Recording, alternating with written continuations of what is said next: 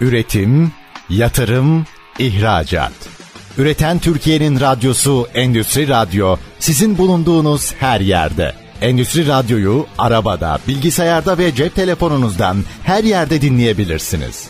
Endüstri Radyo.com Erim Hısım'ın hazırlayıp sunduğu İşimi Çok Severim programı başlıyor. Değerli dinleyenler, yine bir işimi çok severim de beraberiz. Bugün galiba sadece işi değil biraz memleketleri sevmekten de bahsedeceğiz. Yayın öncesi son anda tiyolar o şekilde gelişti. Ejder Ormancı konuğum. Ejder hoş geldin. Hoş bulduk hocam. Bu kadar uzun sene sonra sizi görmek çok güzel tekrar. Çok teşekkür ederim. Ta Ankara'lardan ayağının tozuyla program için geldin değil mi? Diyebiliriz tabii ki öyle. öyle birkaç işi birleştirdim Birleştirdik ama, eyvallah. Ama Peki. Şimdi biz bugün ne konuşacağız? Değişim ve gelişimi konuşacağız. İkisi böyle yan yana eş e, eş başkan konu gibi konuşacağız. Niye konuşacağız? Detaylandıracağız. Zamanımız çok nasılsa. E, Ejder önce İstanbul'u nasıl buldun? Hocam ben 1974 yılında İstanbul'da doğmuş ve 44 yılını İstanbul'da geçirmiş bir İstanbullu olarak 4 yıldır Ankara'da yaşıyorum. Kızılay'da bir görev aldım. E, o görev sebebiyle Ankara'ya taşındım. Taşınış o taşınış. Görev bitti, Ankara bitmedi ve bundan sonra da Bitmedi. bitmeyecek. Ankara'ya yerleştim ama ben çocukluğumdan beri de Ankara'yı çok seven bir tipim. Çocukken dedemle çok fazla gider gelirdim Ankara'ya. Sonrasında gençliğimde de yine Ankara'ya çeşitli sebeplerle çok fazla gittim Bu çok geldim. beklenen bir şey değil. Çünkü İstanbul'da yaşayanlar Ankara'yı sevmez. Hatta şair ne der? Ankara'nın ne seviyorsun? Nesini seviyorsun? İstanbul'a dönmesini meşhur. Hele deniz e, kısmı devreye girince derler ki İstanbullular belki Egeliler falan ya deniz bile yok. İşte gençlik parkını falan söyleriz idare etmek için ama bu beklenen bir şey değil. Ankara'yı sevmek. Bunu biraz açsana. Nesini sevdin? Niye sevdin? Nasıl seviyorsun?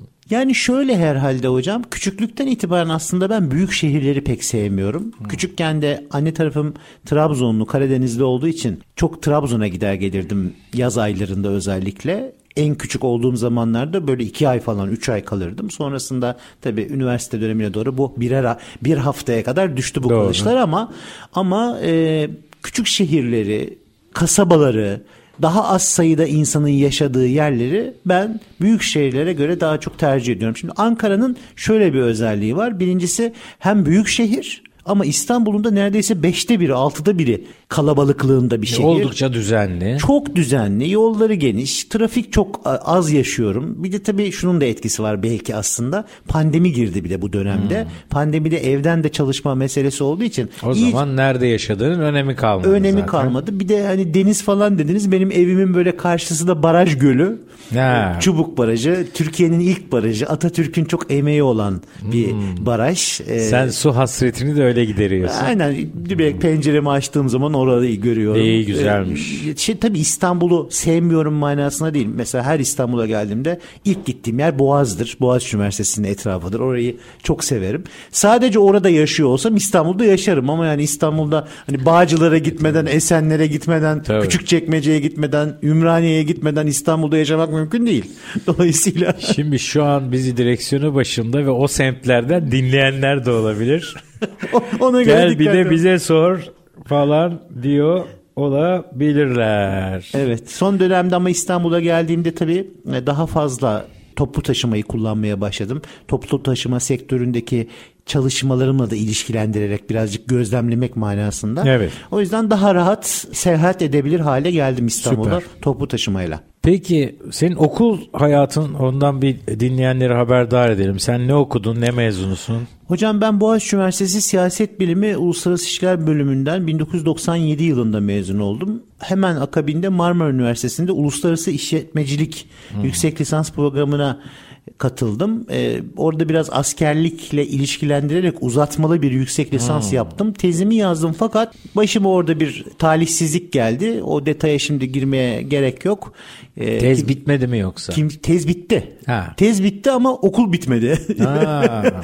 bir talihsizlik geldi. Hocalarımın kendi arasındaki e, Hmm. Anlaşmazlıklardan yansıdı. kaynaklı olarak ve ben İstanbul Ticaret Üniversitesi'ne geçiş yaptım. Profesör Doktor Erdoğan Alkin Allah rahmet eylesin Aa, merhum hocam. hocam. Çok e, çok severim kendisini. Allah E, rahmet Her eylesin. e, andığımda gerçekten çok da böyle duygulanırım. O da beni çok severdi. Hep böyle şekerim diye hitap ederdi bana. Biz birlikte görev yaptık Ticaret Üniversitesi'nde kendisiyle. Ne güzel. O zaman zaten ortak Tabii, tanıdığımız. çok iyi. nasıl Kerem bir- Alkin, Emre Alkin'i de tanır çok mısın iyi tanırım. oğullarını? Çok iyi tanırım hocam. Var mıdır başka örneği bilmiyorum. Baba iktisat profesörü, iki oğlu iktisat profesörü.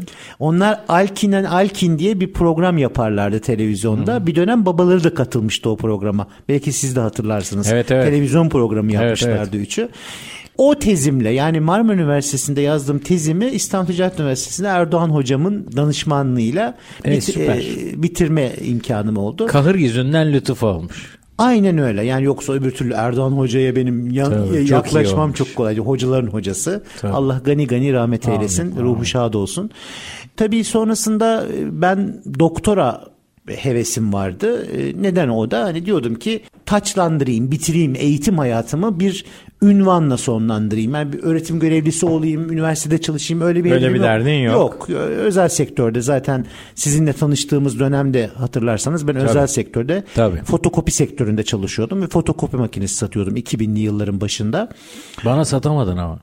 Onu hatırlamıyorum hocam. Yok ben almadığımı biliyorum. Senin. Doğru. Demek ki Sen satamadım. satmayı denedin mi onu da hatırlamıyorum yani. Yani şöyle ben zaten orada hani ekibin başındaydım. Arkadaşlar muhtemelen sizinle Detaylarını hiç hatırlamıyorum Evet evet açıkçası. ama ben sizi o zaman çok sevmiştim. Böyle sohbet muhabbet etmek için Eyvallah. arkadaşlarımla beraber sizin yanınıza gelip Evet, ona şimdi bugün devam ediyoruz. Sohbete yani. Aynen. Araya bir 20 yıl kadar Evet, zaman evet, girmiş evet, ama. evet. E, Sanki ara- ara vermemişiz gibi de değil mi? Ama hocam aralarda da tabii böyle yazıştık sizinle. Evet, öyle tabii. e, e, telefonda konuştuğumuz oldu. Gerçekten de öyle hiç ara vermemişiz gibi hissediyorum samimiyet manasında. Çok teşekkür ediyorum o Ben anlamda da. teşekkür ederim. Sonrasında e, ben e, bir 10 yıl kadar doktora için uğraşma dönemim oldu. Yani 2004 ile 2014 arasında. Bayağı uzun bir süre. evet. E, tabii iş hayatı, evlilik, çocuk vesaire gibi şeyler de araya girdi. Sorumluluklar. Yıldız Teknik Üniversitesi'nde e, başladım doktoraya. O da bir 7 yıllık zorlu, acı verici, zulmedici bir Sen üniversitelerin sürekli müşterisisin ya. evet daha da bitmedi. Şimdi bir sürprizim daha var hocam. Öyle mi? Aynen öyle. Ee, Yıldız Teknik Üniversitesi'nden e, geçen sene mezun oldum. İşletme yönetimi doktora olarak. Ee, Hayırlı olsun valla. biliyorsunuz şimdi yeni bir af çıktı. Evet. Ben de Marmara Üniversitesi'ndeki tezimi bitiremeyip böyle içimde bir ukdeyle ayrılmıştım. Onu da orada. bitireceksin mi? Onu da bitirmek üzere şu anda aftan yararlandım. Yine öğrenciyim. Çok güzel valla. Marmara Üniversitesi'ne şu anda Kronik bir- öğrenci. Kronik öğrenci diyebiliriz. Seviyorum. Üniversite ortamlarını seviyorum. Geçen yılda Yıldız Teknik Üniversitesi'nde iki ders verdim hocam. Bir tanesi örgütsel davranış, bir tanesi de etkinlik yönetimi olmak Nasıl üzere. gidip geliyor muydun? Ya Evet. online mıydın? Hayır hayır Ankara'dan her hafta cuma günleri geldim ders verdim ve geri döndüm hocam. Bir dönem boyunca. Sen de o zaman eee, şey İstanbul'un Ankara'ya dönmesini mi seviyorsun hocam? Evet aynen öyle ve ben bunu WhatsApp durum paylaşımlarımda bazen sosyal medyada paylaştığımda arkadaşlarım hadi oradan e, Şaka gibi şakacı gerçekten. işte Her hafta. dalga geçiyorsun falan diyorlar ama Ben öyle de değil. tek deli benim zannediyordum. Günübirlik Bursa, günübirlik Antalya çok ders yaptık biz. Hocam ben e, geçmişte çalıştığım Bu şirket arada sana çaktırmadan deli demiş oldum. canınız sağ olsun e, aramızda o anlamda bir sıkıntı yok. İstediğiniz şekilde hitap edebilirsiniz bana yani. eyvallah. Deli olmak kötü değil zaten. Aynen delilik her, Akıllılar düşünsün. Ben Türkiye'nin neredeyse gezmediğim ili kalmadı diyebilirim hocam. Özellikle 2008 yılından sonra kendi işimi kurup danışmanlık yapmaya başladıktan sonra İş icabı değil mi bu? iş icabı e, yani Tuncelisi dahil hani böyle gidilmeyen yerler vardır. Evet. Şırnağı dahil, Hakkari'si dahil gezmediğim e, Türkiye'nin e, bir ili kalmamıştır Kalmadı. diyebilirim. O anlamda kendimi şanslı hissediyorum. Doğru. Ve e, bir dönem Türk Hava Yolları'nın pilotlarıyla ve hostesleriyle kanka olmuştum. Çünkü her sabah uçağında muhakkak ben vardım. Karşılaşıyorsun, tanışıyorsun öyle oluyor tabii. Aynen öyle hocam. Benim de durum öyle. Ben de seminer için dolaşarak gitmediğim il net yok. Gitmediğim e, yeni açılan üniversiteler oluyor falan. Onlara da o yıl. İşte Pandemi biraz sekteye uğrattı ama şimdi tekrar coştuk gidiyoruz yani. Ankara'ya bekliyoruz hocam. Tabii tabii Ankara'ya çok sık zaten benim çevrem Ee, okul hayatı sebebiyle çevrem orada. Okullara da davet alıyorum, geliyorum. Ee, yakında bir Ankara'm var hatta şey Kırıkkale Üniversitesi. Aa ne güzel. Tabii tabii Ne ama güzel. o konaklama Ankara'da olur. O zaman da görüşürüz. Muhakkak çok sevinirim. Ben sizin mesela bu kadar yıldır tanışıyoruz. Ankaralı olduğunuzu, Ankara'da doğduğunuzu, okuduğunuzu da Hacettepe'yi biliyordum ama öncesini evet, evet, öncesini bilmiyordum. Onu da Bayağı. biraz önce yayın öncesinde Evet, öğrendim evet. ve Askerlik şaşırdım. bile orada biliyorsun yani. Onu da bilmiyordum Evet, askerlik bile orada. Ama yine de benim kadar Ankara'yı sevmiyorsunuz gibi Yok ben hissediyorum. çok severim. Seviyorsun. Severim severim. Yani ben İstanbul yani İstanbul'ların Ankara'yı tanım. Ankara derken de şu Ankaralılık sevilir. Evet. Yani Ankara'da doğal güzellik aşırı değildir. İşte Tabii. oraya bir gideyim, işte Atakule'yi bir göreyim falan demezsin ama Ankaralılık, Ankara'daki dostlar falan filan. Evet. Ankara'da müthiş bir hamur vardır. O sevilir, özlenir. Evet. Çok özlemişim bu arada. Dostlara duyurulur. Muhakkak bekliyoruz hocam o Çok zaman. yakında geleceğim. İnşallah. Şimdi biz madem değişimi konuşacağız. O zaman nereden geliyoruz biz? Buna böyle bir birkaç cümle ne demek istersin? İnsanlık olur, sen olur, ben olur, Tabii. sektörler olur. Ne, neresinden tutmak istersin? Yani şöyle tabii ki işin felsefi tarafına girmeye kalkarsak birkaç yayın üst üste yapmaya durumunda kalırız. Teorik tarafına girmeye kalkarsak o da Tabii. sıkıcı olur dinleyiciler Sohbet için ama tarafına ben girelim. biraz işin şu tarafından bakayım isterseniz müsaade ederseniz hocam benim bütün hayatım değişerek geçti. Evet. Ve değiştirerek geçti. Yani çocukluğumdan itibaren. Ben böyle çok sabitliği seven, aynı olmayı seven, aynı kalmayı seven bir tip olamadım. E, bu iş hayatıma da yansıdı. Çok sık iş değiştirdim. Çok farklı farklı sektörlerde farklı farklı tecrübeler edinme imkanım oldu. İşte bu son dönemde e, bayağı bir sıkıntıya giren yine yayın öncesinde konuştuğumuz e, yemek kuponu sektöründe çok ciddi tecrübelerim oldu. Sizinle tanıştığımız fotokopi sektöründe ciddi tecrübelerim oldu. E, o e, tecrübeler esnasında aslında gerek uzman olarak çalıştığım dönemlerde gerek yönetici olarak çalıştığım dönemlerde sonrasında şirket kurucusu genel müdür olarak çalıştığım dönemlerde hep değiştirmeyle uğraştım ben hocam. Ya patronların zihinsel tutumlarını değiştirmeyle uğraştım. Yönetim kurullarının fikirlerini değiştirmeyle uğraştım.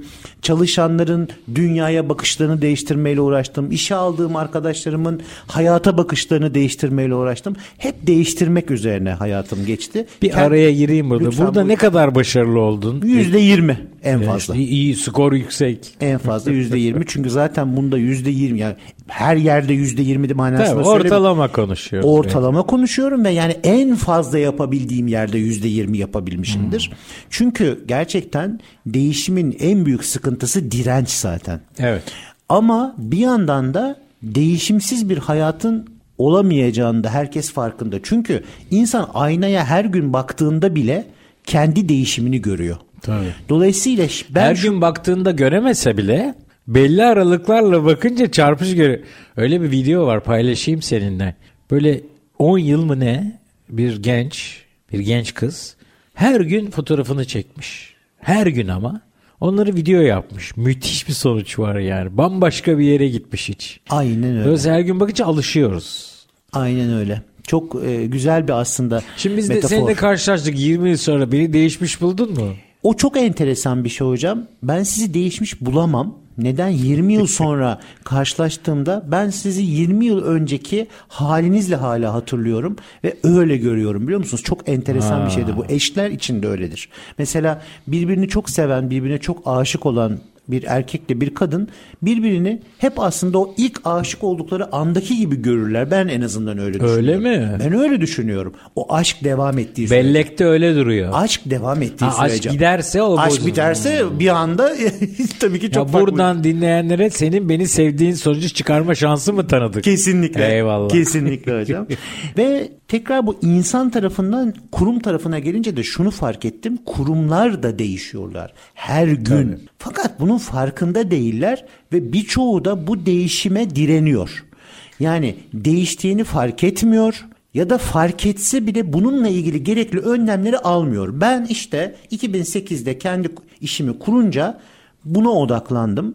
Geçmişteki profesyonel çalıştığım şirketlerde edindiğim bilgiler doğrultusunda ve tabii akademik hayatta edindiğim bilgileri de bununla harmanlayarak dedim ki ben işletmelere gireyim ve işletmelerde aynı bir hastaya doktor nasıl yaklaşırsa ben de işletmeye öyle yaklaşayım ve nesini değiştirmesi gerektiğini ona göstereyim. Böyle bir karar verdin. Karar. Stratejik bir karar verdin. Evet, ama ondan sonra canım tabii çıktı. Canın çıktı. Canın nasıl çıktı ve biz nereye gidiyoruzu ne zaman konuşalım biliyor musun? Kısa bir reklam arası vereceğim. İlk bölüm bitti bile.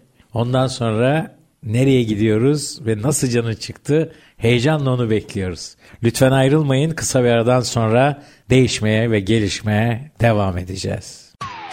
Üretim, yatırım, ihracat. Üreten Türkiye'nin radyosu Endüstri Radyo sizin bulunduğunuz her yerde. Endüstri Radyo'yu arabada, bilgisayarda ve cep telefonunuzdan her yerde dinleyebilirsiniz. Endüstri Radyo.com Değerli dinleyenler, işimi çok severim de ikinci bölümdeyiz. Ejder Ormancı ile beraberiz. Ben kendi dedikodumu da programda yaparım. Takipçiler, e, sürekli dinleyenler bilirler. Biz reklam aralarında boş duramıyoruz. Duramıyoruz yani. Benim fıtratım da geveze olduğu için tabii reklam aralarında artı bir şey daha oluyor. Reji de bize katılıyor. Ee, İnşallah kaydetmiyorlardır diye dua ediyoruz. Şimdi ne dedik Ejder? Bundan sonrası gelişme nereye gidecek konuşacağız ama sen çok çarpıcı bir şey söyledin. Ben tam cümleyi bağlamadan çok zorluklar çektik, çektim diye. Onu biraz açar mısın? Ve şu perspektiften bakalım. Şu anda bizi dinleyenler belki bir değişim sürecindeler. Belki değişmek istiyorlar. Belki direnenler. Kendi kendilerine itiraf edemiyor bile olabilirler ama şu anda kulaklarından giren şeyler onlara çok faydalı olabilir. Ne dersin? Hocam belki de bu bölüme Heraklitos'un meşhur değişmeyen tek şey değişimin kendisidir Evet, evet. ifadesiyle başlamakta Klasik ve fayda var. geyik yani. Klasiktir, geyiktir, doğrudur ya da yanlıştır. Kişiden kişiye de değişir. Ama şu var, ben uzun bir profesyonel deneyimden sonra o deneyimler esnasında yaşadığım sıkıntılar 2008 kriziyle zirveye ulaştı. 2008 krizinde ben bir şirketin genel müdürüydüm ve o şirketi sıfırdan kurmuştum ve kurduğum ikinci Kendi işin miydi o? Hayır, kendi işim değildi. Kuruluşundan beri var. Kuruluşumdan itibaren sıfırından Tamam. e, e, noktasından itibaren profesyonel olarak genel müdür olarak çalışıyordum. Ondan bir öncekinde küçük bir hissem de vardı. Ondan önce kurduğum şirkette küçük bir hissem de vardı. Bütün bu şirketlerde yaşadığım sıkıntılar e, zirve yaptı, yaptı, yaptı. 2008 krizinde de son kurduğum şirket benden kaynaklı olmayan dünyadaki ekonomik sıkıntılar ve onun Türkiye yansımaları sebebiyle e, durdurulmak zorunda kaldığı için şirketin herhangi bir sorunu olmadığı halde gruptan kaynaklı olarak durdurulmak zorunda kaldığı için Stratejik böyle bir karar verdiler. Aynen öyle ve ben dedim ki artık ben böyle sürekli yatırım yap, yatırım yap, yatırım yap ve hepsi boşa gitsin. Çünkü istiyorum ki artık bir an önce elime proyu alayım, ayaklarımı masaya kaldırıp televizyon seyretmeye başlayayım. istiyorum tabii ki bu da bir hayal ama. Bugün zaman- bunu yaptırabilirim sana. Teşekkür ediyorum hocam. Ve 2008'de ben artık hani böyle filmlerde giderler böyle özellikle Amerika'da büyük böyle şeyler vardır. Dağların böyle çok e, büyük e, vadi e, tarzında yerler vardır. Böyle ucuna kadar gidersiniz ve orada yeter diye bağırırsınız. Bağırırsın. Ben öyle bir bağırdım. Kanyon galiba. Kanyon derler evet bravo hocam. E, Yeter diye bağırdım. Bağırdın mı? Ha, fi, fiilen fiziksel olarak bağırdın Yani mı? kanyon bulamadım ama bir yerde bağırdım. yerde bağırdın. Bir yerde bağırdım. Arabayla bir yerde durdum. Ee, muhtemelen bir mezarlık yakını bir yerde orası da ve yeter diye e, bağırdım. Onlara zaten yetmiş. Onlara yetmiş. Bana da yeter mi acaba diye. Ve sonrasında hocam kendi işimi kurmaya karar verdim. Hatta e, 2000 kaç bu? 2008 Sekiz. 28 Kasım. ha tarih net. 28 Kasım yani Kasım ayındayız şu anda da. Bugün ayın Aa, 15'i herhalde. Seneyi devriyesi geliyor. Seneyi devresi de geliyor. O gün kızım doğdu benim. İlk kızım, büyük kızım. Ben üç kız o babası. yıl. Evet. 2008 28 Kasım'da büyük kızım doğdu. Yani sen yeter diye bağırdığında kızın doğmuş muydu? Yok, daha doğmamıştı. Daha doğmamıştı. Daha doğmamıştı. Kızımın doğum gününde kendi işimi kurdum hocam. Aa, iki doğum bir arada. Evet aynen öyle. O e, gün işte dedim ya size kendi işimi kurdum ama tabii ondan sonra çekeceğim eziyeti ve sıkıntıyı da e, aslında bir, bir nebze bilerek bir nebze de bilmeyerek büyük bir cesaretle kendi işini kurma e, yolunda yola çıktım. Yani ne kadar bilsen de o çok öngörülebilir bir şey olmuyor değil mi? Kesinlikle öyle Evet. hocam. Ve hep şunu söylüyorum bana işte kendi iş, herkes danışmanlık yaptığım insanlar, gençler, üniversitede ders verdiğim e, arkadaşlar hep diyorlar ki hocam ne yapalım biz de mi girişimci olalım falan. Tabii ki olun ama hani orası bir çiçek bahçesi, gül bahçesi değil. Tabii. E, ben hocam 2008 ile 2011-12 arasında o güne kadar profesyonel hayatta kazandığım bütün her şeyi kaybettim o yıllar esnasında. Kendi işimin kuruluşu sırasında harcamak zorunda kaldım. İşin kuruluşu esnasında. Yatırıma mı gitti? Tabii ki. Tabii ki. Yani yaptığım e, projeler, o projelerle ilgili yapmış olduğum harcamalar, ofis vesaire bütün harcamalar. Arkasından bir o kadar yıl neredeyse bir o kadar da borçlanmak durumunda kaldım. Yani benim kendi işimde kazandığım, para kazandığım ve hem geçmişte kazandığım parayı yerine koyabildiğim hem borçlarımı ödeyebildiğim aslında üçüncü evresidir. Aynı sizin bu üç bölümlük program gibi Evet. ben de kendi işimi üçe ayırıyorum. Birinci bölümde harcadığım e, bölüm, ikinci bölüm borçlandığım bölüm, üçüncü bölüm artık e, işin oturduğu bölüm ve bütün bunlar Seni bir 10 gün, yıl. Seni bir gün Çetin Ünsalan var bizim programcımız. Ekonomi finans programları yapıyor her gün. Bir gün ona konuk edelim. Olur hocam. İşin o tarafını da onunla konuş. Olur hocam tabii. Yani 10 yıl sürdü bu süreç toplamda 10-11 yıl sürdü ve bu 10-11 yıllık süreçte gerçekten zor, sıkıntılı şeyleri yaşadım kendi değişimim adına. Ama bunu yaşarken de tabii bir yandan kendim tecrübe ettiğim için danışmanlık yaptığım şirketler için de bunlar Kazanım oldu. onlara aslında ücretsiz kazanımlar olarak yansımış oldu. Çünkü kendi Ejder bir dipnot çıkaralım buradan. Ee, yani mesela kendi işini kurmak isteyenlere, e, yeni kurmuş olanlara, kurmaya niyeti olanlara falan böyle bir birkaç cümle şeyin olur mu? Tavsiyen olur mu? Kurmayın falan gibi veya şöyle başlayın gibi bir şey söyler misin? Hiçbir zaman kurmayın demem ama her şeyin bir zamanı var hocam. Ben mesela çok erken genel müdür oldum. 30 yaşında genel müdür oldum. Mesela 30 yaşında genel müdür olmamalıymışım. Bunu sonradan fark ettim. Erkenmiş benim 30'a için. gelince ben de düşünüyorum. Sizin için daha çok uzun süre var Tabii, tabii, daha çok erken Daha çok için. erken. Bunları konuşmak için başka bir program. Akşamüstü tekrar onu, konuşuruz. onu başka bir programda konuşuruz. Ee, aynı şekilde kendi işimi kurma ile ilgili işte 34 yaşındaydım kendi işimi kurduğumda da yani 4 yıl kadar iki farklı şirkette genel müdürlük yaptıktan sonra. Dolayısıyla o da e, yine bence erken oldu benim adıma. E, bir de tabii şu var eğitim süreciyle beraber çalışmak kolay bir şey değil. Bir yandan yüksek lisans yapmak, bir yandan doktora yapmak, bir yandan iş hayatının içerisinde olmak, bir yandan da ben ciddi de bir sivil toplumcuyumdur aslına bakarsanız. Derneklerde vesairede de çok ciddi görevler üstlendim o dönemler boyunca. Ve o yüzden e, bütün bunları böyle birden fazla meyve çeşidini bir sepetin içerisine taşımaya çalışmak yorucu bir süreç. Onu tavsiye etmem ama tabii ki herkes kendi işini kurmayı Bu denemeli. elmaları farklı sepetlere koymayı önermiyorsun.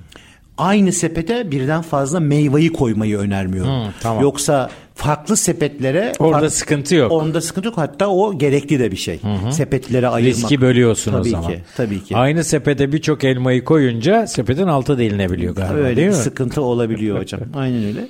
Sonrasında tabii bütün bu süreçleri e, birlikte yaşadığımız şirketlerde hep şunu yaşadık bir yandan da hocam. Şirketin içerisinde belirli insanları değişim ajanı olarak ortaya koymak gerekiyor. Bunu belirlemek konuşmak gerekiyor. istiyordum. Sen açtığın iyi oldu. Değişim ajanı. Değişim ajanı diyorlar buna. Ajan deyince insan böyle bir e, titriyor. Şimdi onu bir açsana bize. Evet tabii bunu İngilizce'de change agent diye e, e, literatürde geçiyor. Fakat oradaki agent kelimesi ben şimdi ajan desem de temsilci, sorumlu Tabii. falan diye de Ajan tam karşılığı gibi değil, Değil aslında bakarsanız. Temsilci deyince daha anlaşılır. Evet belki. çünkü hani bu oradaki ajanlık şöyle bir bazen insanların kafasında şey de oluşturabiliyor ya bu gizli mi yapılacak Evet, bu evet. değişim? Gizli saklı bir Ha, şey kimse, mi yapıyor? e, bir- birileri duymaması. Gizli yaparsak olmaz zaten değil Aynen mi? öyle. Bu çok aşikare Tabii. yapılması gereken ve herkesin dahil olması gereken. Tabii. İşletmenin içerisindeki e, her kademede yani çayhanesinde çalışan, güvenliğinde çalışan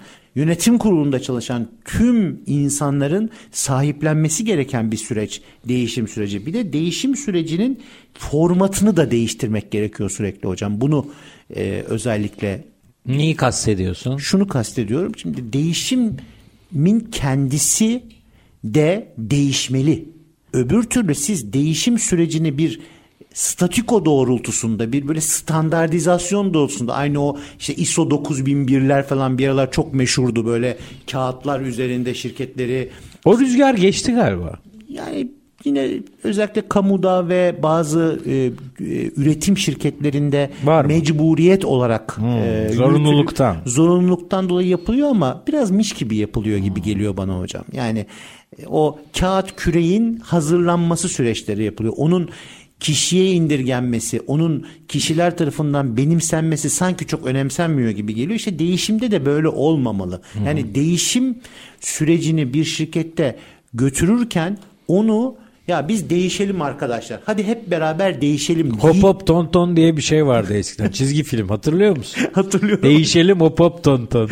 Değişiyor. Dur ben onu bir bulayım kullanayım ya. Yani bu değil mesele. Bizim bunu sürdürülebilir ve Tabii. çevik bir şekilde yapıyor olmamız gerekiyor. Yani değişimin formatını da sürekli değiştirmemiz gerekiyor. Öbür türlü sıkıcı hale geliyor. Öbür türlü insanlar tarafından görünmez hale geliyor. Hani şöyledir ya evde siz mesela eşinizle ve çocuklarınızla sürekli yaşarsınız ama onların işte bir yerinde bir sivilce çıkar.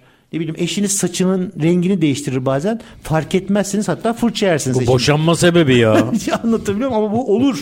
Hani eşinizin saçının rengini neden bakmadığınız Bak için. benim saçımdaki değişiklikleri kimse fark edemiyor.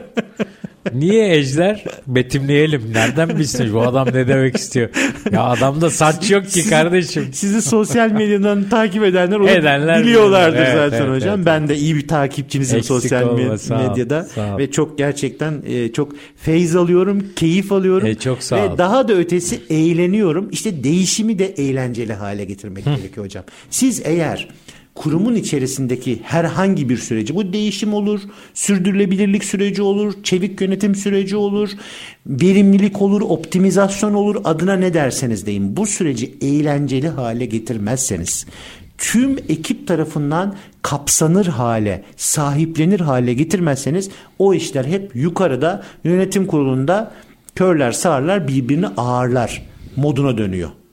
O zaman da başarısız oluyor. Yani o yüzden ben hep şunu söylüyorum. Bu süreç aktif bir süreç. Bu süreç pasif bir süreç değil. Bu süreç bir sonuç değil. Bir Değiştik. süreç. Evet değiştik bitti. Oh ne güzel alkışlayalım bir şampanya patlatalım. Arkadaşlar harika değiştik biz artık. Ya bittiyse yeniden başlıyor zaten. Aynen. Her son Yarın- bir başlangıç yani. Yarın yeniden başlaması gerekiyor. Başka türlü çünkü dünya artık bundan 100 yıl önceki hızıyla akmıyor. Zamanı biz aynı kabul ediyor olabiliriz. Gün 24 saat 100 bin yıl önce de 24 saatti olabilir. Ama 100 bin yıl öncenin 24 saatiyle bugünün 24 saati aynı değil. İstanbul'un 24 saatiyle Ankara'nın 24 saati bile aynı değil. Tabii canım.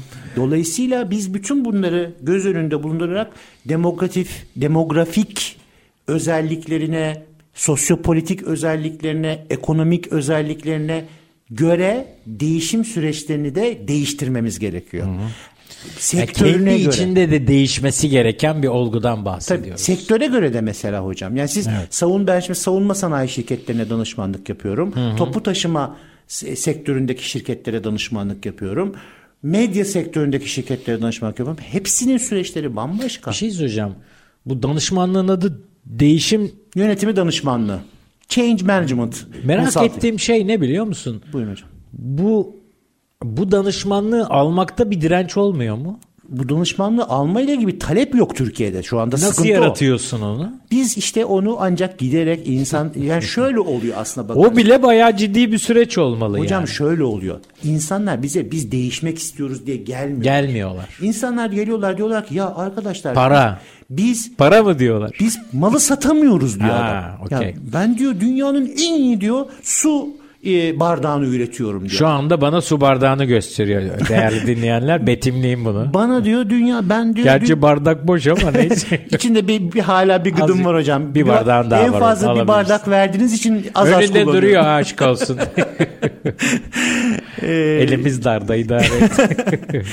Ee, çıkışta bir tane duble kahve içeceğim ama hocam o Anlaştık olsun. hallederiz. Ee, diyorlar ki ben ürünlerim e, şeyde depoda duruyor ve ben bunu satamıyorum. 100 kişilik satış ekibim var. Satış ekibime eğitimler verdiriyorum. Satış ekibime prim sistemleri kurdum. En Ne iyi- yapsam olmuyor. ne yapsam olmuyor. İşte onlara biz diyoruz ki senin sıkıntın kurduğun sistem değil. Senin sıkıntın kurduğun sistemi 5 yıl önce kurmuş olman. Bugün o sistem çalışmaz. Bugünün koşullarında çalışmaz. 2 yıllık bir pandemi süreci geçirdi dünya. Bir de üstelik. Üstüne üstlük. Ejder. Buyurun hocam. Bir bölüm daha bitti ya. Çok konuşuyorum herhalde. ya burada vazifemiz o. Ya senin konuşmak, benim konuşturmak bugün hiç zorlanmıyorum bu konuda. Ama bunun devamını dinleyenlere aktaracağız. Sadece kulakları bizde olsun yeter. Değerli dinleyenler hikayenin devamı birazdan. Kısa bir ara sonra kaldığımız yerden hızla son düzlükte devam edeceğiz. Üretim, yatırım, ihracat. Üreten Türkiye'nin radyosu Endüstri Radyo sizin bulunduğunuz her yerde. Endüstri Radyo'yu arabada, bilgisayarda ve cep telefonunuzdan her yerde dinleyebilirsiniz. Endüstri Radyo.com Değerli dinleyenler programımızın üçüncü ve korkarım son bölümünde birlikteyiz. Ejder Ormancı konuğumuz bildiğiniz üzere değişimi konuşuyoruz. Evet e, değişimin hızından bahsettin en son. Bu gittikçe hızlanıyor mu? hem de artık takip edilmesi mümkün olmayacak şekilde hızlanıyor hocam. Dolayısıyla biraz aslında bu hızı kendimize göre de ayarlamamız da gerekiyor. Yani şöyle bir dünya yok çünkü. Her insan aynı yetenekte dünyaya gelmiyor. Her insan aynı zeka doğru, seviyesinde dünyaya gelmiyor. Her insanın gözü aynı şekilde iyi görmüyor. Her insanın kulağı aynı şekilde iyi duymuyor. Aynı şekilde kurumlar için de bu geçer. Yetkinliklerimiz de farklı. Tabii ki, tabii ki. Sektör farklı, birikimler farklı falan filan. Tabii ki. Artık koşullar farklı hocam, zamanlar farklı. Mesela insanlar bir şirket kuruyorlar. Kurdukları dönem o kadar uygun bir dönem oluyor ki alıp yürüyorlar. 10 yılda gidilecek mesela. Rüzgarı dolduruyor, yelkene gidiyor. Bir yılda gidiyor. Bir adamda Bazen de ters rüzgar oluyor. tam tersine şeyler oluyor. Mesela ben bunu bu pandemi döneminde çok fazla sayıda restoran sektöründe, e, gıda sektöründe Hmm. Çok zorlananlar oldu yatırım tabii. yapan, o dönem yatırım yapan insanlarda çok yaşadım. Çok büyük acılar çektiler. Çok büyük kayıplar Tabii. yaşadılar. Tabii bir yandan da tecrübe ama hani gelin siz bir de o tecrübeyi yaşayana sorun. Şimdi ben aslında birazcık da müsaade ederseniz hocam bu değişimi Gelişime bağlayalım. Gelişime Evet, biraz bağlamak lütfen, istiyorum. Çünkü lütfen. değişimi biz dönüşüm haline getiremediğimiz sürece değişim her zaman iyi bir şey de olmayabiliyor. Yani bazen değişim iyi yönde değil kötü yönde de olabiliyor. Geriye doğru dönük değişim olabiliyor. Kontrol edemediğimizde mi yoksa stratejiyi mi yanlış kuruyoruz? Neden oluyor bu? Bazen isteyerek de öyle olabiliyor. Yani insanlar kötüye doğru değişmek isteyebiliyorlar. Yani Bilinçli mi yapıyor bunu? Bilinçli yapan insanlar da Biraz var bunu. açsana bunu ya. Şöyle söyleyebilirim yani kurumlarda özellikle kurumları kendi kişisel egoları doğrultusunda. Hmm. Bu tabii kurumların Zarar vermek amacıyla. Tabii Hmm, ki. Kötü tabii ki. niyetler. Yani bu siyaseten olabiliyor, sosyolojik olarak olabiliyor, ekonomik olarak olabiliyor, psikolojik olarak olabiliyor. Kişilerin kendi psikolojik, psikolojik sorunlarının o işletmenin süreçlerinde yansıması. Sonuçta travmatik aslında galiba. Mesela ben şunlarla çok karşılaşıyorum hocam danışmanlık yaptığım işletmelerde. Çalışanlar da mesela diyor ki patron ya şu çalışanım benim harikaydı. Geçen sene uçuyordu bu sene kaçıyor. Birden Kaçıyor bir şey derken oldu. Kötü manada Tabii, söylüyor tabii. yani. Sonra o çalışana tabii laf lafı da açıyor. Maalesef biz konuşmuyoruz birbirimizle hocam. Biz birbirimizi dinlemiyoruz aslında. Birbirimize konuşuyoruz. En kötüsü sessizliktir. Evet. Du- duyamazsın, niyetini anlayamazsın falan. E, ama birbirimize konuşuyoruz derken dedikodusal bir şeyden mi bahsediyoruz? Şunu söylemeye Arkadan konuşuyor. Şunu söylemeye çalışıyorum. O da var tabii ama ben daha çok şu tarafındayım. Mesela patron diyor ki ben diyor soruyorum derdin nedir diye söylemiyor diyor. Şimdi Hmm. derdin nedir diye sorduğun kişiden doğrudan cevap alacağının garantisi yok. Onun farklı metotlarını denemen gerekiyor. Sıklıkla cevap alamazsın bu soruya. Mesela ama ben eşelediğimde o kişinin mesela eşiyle problem yaşadığını ya da annesini babasını kaybettiğini travmatik bir süreç Özel hayatıyla ilgili problemler. Evet, ve bunu paylaş- Belki işle ilgili problemleri varsa da derdin nedir'in cevabı olarak gelmez o yani. Aynen öyle hocam. Aynen öyle. Hatta bunu insanlar zayıflık göstergesi olarak algılayarak paylaşmamayı Paylaşma, tercih ediyorlar. saklarlar. Saklıyorlar ve bütün bunlar iş süreçlerine yansıyor. Dolayısıyla Şey vardır yani eczaneye gidip bir ilaç almaya kalktığımızda arkadaşımın ihtiyacı var diye alırız ya o ilacı. çok güzel örnek hocam. Ona benziyor. Çok güzel örnek. Şimdi değişimi başlatanların ilk işi aslında alışkanlıkları ortaya çıkarmak olmalı hocam. Kendi alışkanlıklarını ortaya çıkarmadan kendi yapabildiklerini ve yapamadıklarını tespit etmeden bunları Yani bulunduğumuz yer analizi. Evet. Gi nereye gideceğimizi ona göre belirleyin. Aynen bu, bu kritik bir şey. Aynen öyle. Nerede olduğunuzu bilmeden bir yere gidemezsiniz. Önce sağınıza solunuza bakmasınız. Güneşe, aya göre Hatta gitmeye çalıştığımız yerdeysek belki onun bile farkına varmamız lazım. Aynen öyle. Aynen öyle. Dolayısıyla hocam alışkanlıklarımızı değiştirmeden de hiçbir şeyi değiştiremediğimizi görüyoruz yaptığımız bütün bu çalışmalarda. Biz tabii Bu bireysel de olabilir, Kuruma- örgütsel de olabilir. Ben aslında bunları hep örgüt bazında şu anda söylüyorum ama hepsi aslında hiç farkı yok. Yani bir örgütün bir insandan hiçbir farkı yok. Tabii, Örgütler de insanlar gibi bebek oluyor, Tabii. çocuk oluyor, ergen oluyor, genç oluyor, orta yaşlı oluyor, yaşlanıyor ve ölüyor. Örgütlerin çoğu hatta çok erken ölüyor bir de. Hani Erken Siz ölüyor, yine tabii. konuşmanın başında eskiden insanlar 50'li yaşlarında ölüyordu dediniz ya. Şimdi Yayın öncesiydi. Efendim hocam? Yayın öncesi söyledim onu. Evet yayın öncesi. Onu söylemen iyi oldu çünkü şu anda onlar da duymuş oldular dinleyenlerimiz. Evet yani aslında Yaş yayın- ortalaması çok kısaydı yani. öyle hatta ben size dedim ki insanlar birbirlerini öldürüyorlardı. Ondan dedim siz yok o ortalamayı etkilemez dediniz. Tabii, Çünkü siz bir ist- istatistikçisiniz. Evet, maalesef istatistikçi. yani size onu yediremedim hocam. yani yanlış kişiye söylemiş oldum. estağfurullah estağfurullah. Şimdi önemli olan şu hocam biz kendimizi keşfetmeliyiz ve o keşif sonrasında biz değişmekten mutlu muyuz? Kurum olarak da mutlu muyuz? Şimdi bir de şöyle de şeyler var. Yönetim geliyor diyor ki gel bizi değiştir. Ya arkadaş sen değişmek istiyorsun. Bu da- cümleyi kuruyorlar mı? tabii ki. Güzel. Tabii ki. Çok önemli bir Yani başlangıç. Gel bizim liderlik e, süreçlerimizi analiz et. Nerede yanlış yapıyoruz? İşte biz e, otoriter liderlik yapıyoruz da ondan mı insanlar mutsuz?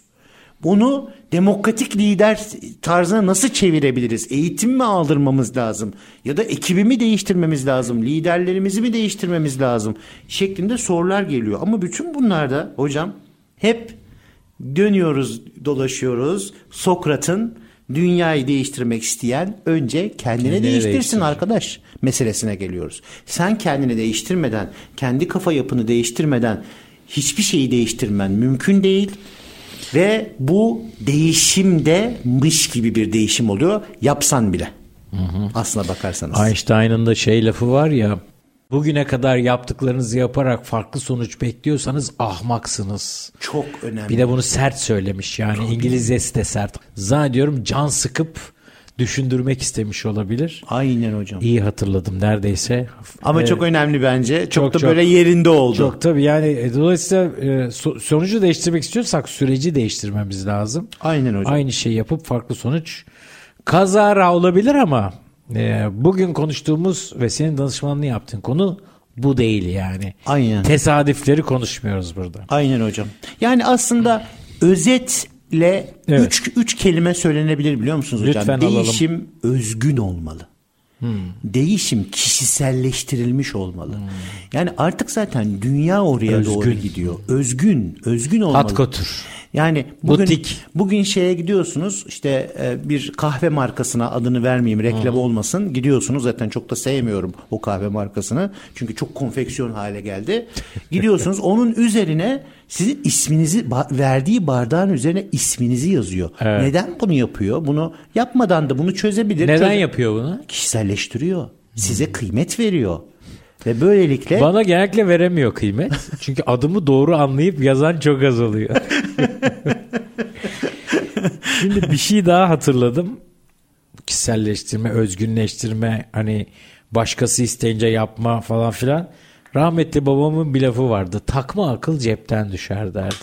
wow. Dışarıdan akıl almak, yani danışmanlık için de iyi bir örnek olabilir. Dışarıdan akıl almak çok önemli ve gerekli.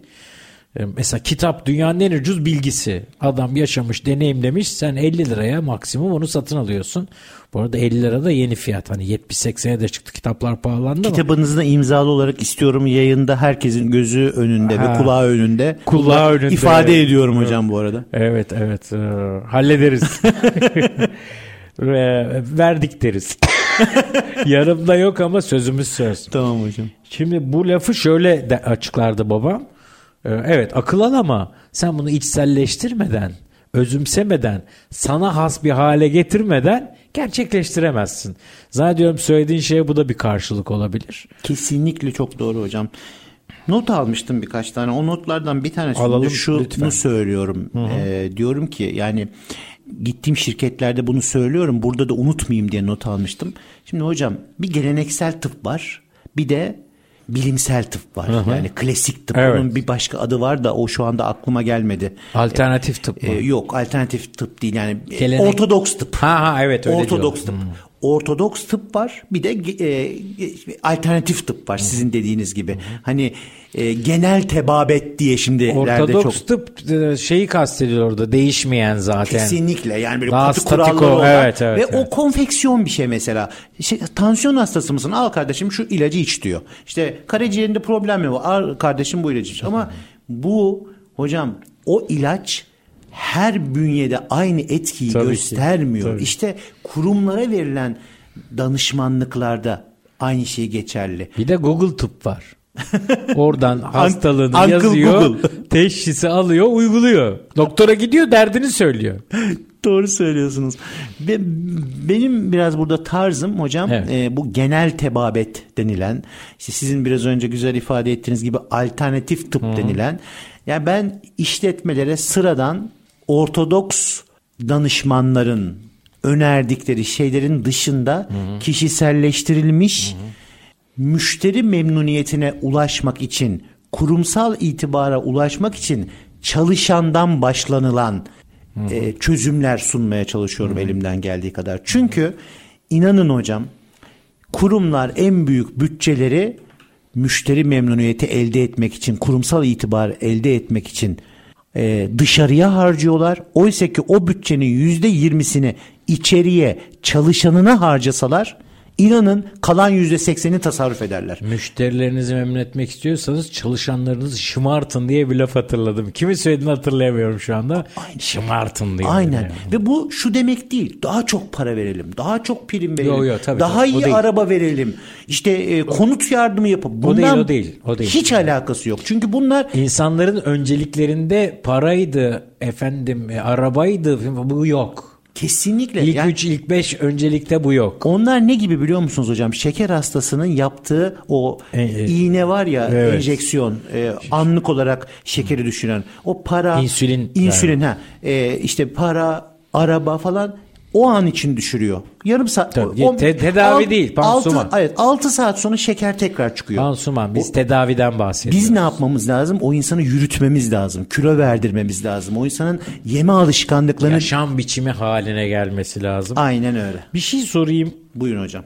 Şimdi başarılı olmuş değişim süreçlerinde e, başlangıç yukarıdan aşağı mı aşağıdan yukarı mı? Yani patronajdan yönetimden aşağı mı gelmeli yoksa aşağıyı tabanı bu işin içine sokup oradan sinsile sinsile yukarı gitmek mi? Ne dersin? olması gereken ve dünyada olan genelde dünya derken tabi medeni dünyadan gelişmiş Tabii. ülkelerden bahsediyorum. Alttan gelen baskıyla yukarıyı değişime zorlayan süreçler başarılı oluyor. Ama Türkiye gibi e, baba erkil mi deriz biz Türk toplumlarına? Ata Ataerkil. Ataerkil toplumlarda yani biraz böyle hani lidere biat e, kültürünün olduğu, biraz böyle Sosyolojik yapımız gereği. sosyolojik yapımız gereği bizde insanlar zaten bunu korkuyorlar söylemeye. Hani hiç kimse gidip de patronla ya patron biz değişelim demiyor. O yüzden de daha çok vizyoner, daha dünyayı görmüş, iyi eğitimli liderleri olan bu patron olabilir, genel müdür olabilir, şirket içerisindeki herhangi bir yönetici olabilir. Onlar tarafından tetiklenen e, süreçler oluyor Türkiye'de. Ama başarılı olanları soruyorsanız o tabii ki yatayda kabullenilen biraz önce ilk bölümde de söylediğim gibi herkes tarafından kapsanan süreçler başarılı oluyor hocam. Yoksa yukarıdan hani şey gibi oluyor öbür türlü askerde yaparlardı hocam yatılacak yat değişilecek değiş. Böyle bir şey değil yani değişmek. Zaten geçici oluyor yani e, arkayı dönünce iş işten geçmiş oluyor değişiveriyor. Aynen öyle hocam. Ee, uygulanamayabiliyor. Peki değişimin hızından çok hızlandığından bahsettik. Ben onu da tam söyleyecektim kaydı da öyle bir hızlı gidiyoruz ki sohbetimiz. İki tekerlekli bisiklete binmeye benzetiyorum. Hızlanman lazım yoksa bisiklete binmeyi bilenler şu an hemen gözlerinin önüne gelecek. Yavaş gidersen düşüyorsun. Dengeyi sağlayamıyorsun. Ee, çok hızlanırsan da virajı dönemiyorsun, düşüyorsun. Demek ki düşmemek için belli bir hız e, yakalamak lazım. Tabii bu arkaya ekstra takılan tekerleklerden bahsetmiyorum. O arkaya ekstra takılan tekerlekleri belki geçici bir süre danışmanlığa benzetebilir miyiz? Ne dersin? Çok aslında güzel bir e, metafor, güzel bir benzetme e, oldu hocam. Biz evet öyle yapıyoruz. Yani Hı. insanlar bisiklete bisikletin üzerinde e, iki tekerlekli bisikletin üzerinde durabilecek hale gelene kadar onlara arkadaki o küçük iki teker olarak destek vermeye çalışıyoruz. Çok güzel bir benzetme şey, oldu. E, iki tekerlekli bisiklete binmeyi bilirsin. Çok da bindim. Yani bütün çocukluğum ve gençliğim te- bisiklet üzerinde geçti. Düştün mü çok? Yani çoktan da çok. Düşmediysen öğrenememişsindir zaten benim şeyim o. Birine öğrettin mi? Çok. Yani kardeşim başta olmak üzere çok kişiye ben de öğrettim. Oğlumla ilk kavgamızı öyle yapmıştık biz. Çünkü işte ben seleden tutuyorum. Ondan sonra seni tutacağım düşmeyeceksin falan filan. Bu kısmı yalan ama Tabii, mecbursun bu yalanı söylemeye. Düşeceksin desem bilmeyecek. Düşünce çok kızmış küsmüştü bana. Böyle bir beş dakikaya birbirimize sırtımız dönüp çimlerde oturduktan sonra dedim bu başka çaresi yok oğlum bu böyle olacak. Yoksa ben seni peşinden taşırım. Ee, sonra da 2-3 dakika içerisinde çözmüştüm. Yüzme ee, gibi. Tabii tabii. Su yutmadan yüzmeyi öğrenemezsiniz. Tabii. Bir de e, yani bisiklete binmeyi öğrenen bir daha unutmuyor. Öyle. Bir başka bisiklette ufak bir e, 3-5 dakika e, adaptasyon süresi. Evet. Ee, Orada bir komik şey anlatabilir miyim? Tabii, vak, vak, vakit var mı hocam? Var var. Kayseri, Azaldı ama var. Kayseri Ulaşım AŞ'ye ben uzun yıllar danışmanlık yaptım. Orada evet. Türkiye'nin ilk bisiklet paylaşım sistemini kurduk orada. Hmm. Yıllar sonra yani belki hani 25 yıl sonra falan hayatımda ilk defa bisiklete bineceğim genel müdürüyle beraber. Kiraladık oradan iki tane. Kiralama derken işte tabii, e, sistem öyle. İstanbul'da da var artık. Evet Türkiye'nin evet her var, yerinde var, tabii, tabii. ama o zaman sadece Kayseri'de Orada vardı. vardı. Hocam inanır mısınız çok zorlandım bisikletin üzerinde durmakta. yani siz diyorsunuz unutulmuyor ama araya zaman girdiği ama zaman. Ama kaç dakika bu çok kısa. 5 beş dakika. Tabii, tabii, beş tabii. dakika sonra tabii, tabii o geçiyor. Yani e, orada da biraz meleke kesbetmek diye bir eskilerin kullandıkları tabii. bir e, ifade vardı. E, herhalde onun gibi bir şey altyapısı olduktan sonra üstünü yapmak, geliştirmek çok da dert değil. Aynen hocam. Ben e, fıtrat istatistik olunca şeyi seviyorum. Anket falan sosyal medyaya da denk geliyorsundur. Ara ara şey yapıyorum. Ben değişimle ilgili mesela anket yapıyorum merak ediyorum. Sonra bunu derslerde öğrencilerimle falan da paylaşıyorum. Değişim olsun ister misiniz diye soruyorum. %75-80 evet çıkıyor. Biraz bağlamından koparıp 15-20 gün sonra e, ilk soruyu hatırlat hatırlayamayacakları kadar bir süre geçtikten sonra kitle de değişebiliyor. Tabii aynı insanların okuduğunu da okumadığını da bilemiyorum ama değişmek ister misiniz diye soruyorum. %20'ler mertebesinde evet çıkıyor. Yani ben şu soruyu çıkarıyorum sen yorumunu rica edeceğim. Ya siz değişin bana da haber verin. Acı ilacı siz için ben geleyim hazıra konayım. Siz ekmek kadayıfını yapın ben kaymağına geleyim diyorlar. Ne dersin nasıl yorumlarsın? Çok gerçekten güzel bir soru oldu hocam. Bu en büyük sıkıntı aslına bakarsanız. Yani biri bizi değiştirsin evet. beklentisi. Evet. Biri gelsin bizi değiştirsin. Biri gelsin beni bu Elma şey piş ağzıma düş. bu şey gibi hatta mesela ben de görüyorsunuz şimdi dinleyenlerimiz görmüyor ama hafif kilo problemi olan birisiyim.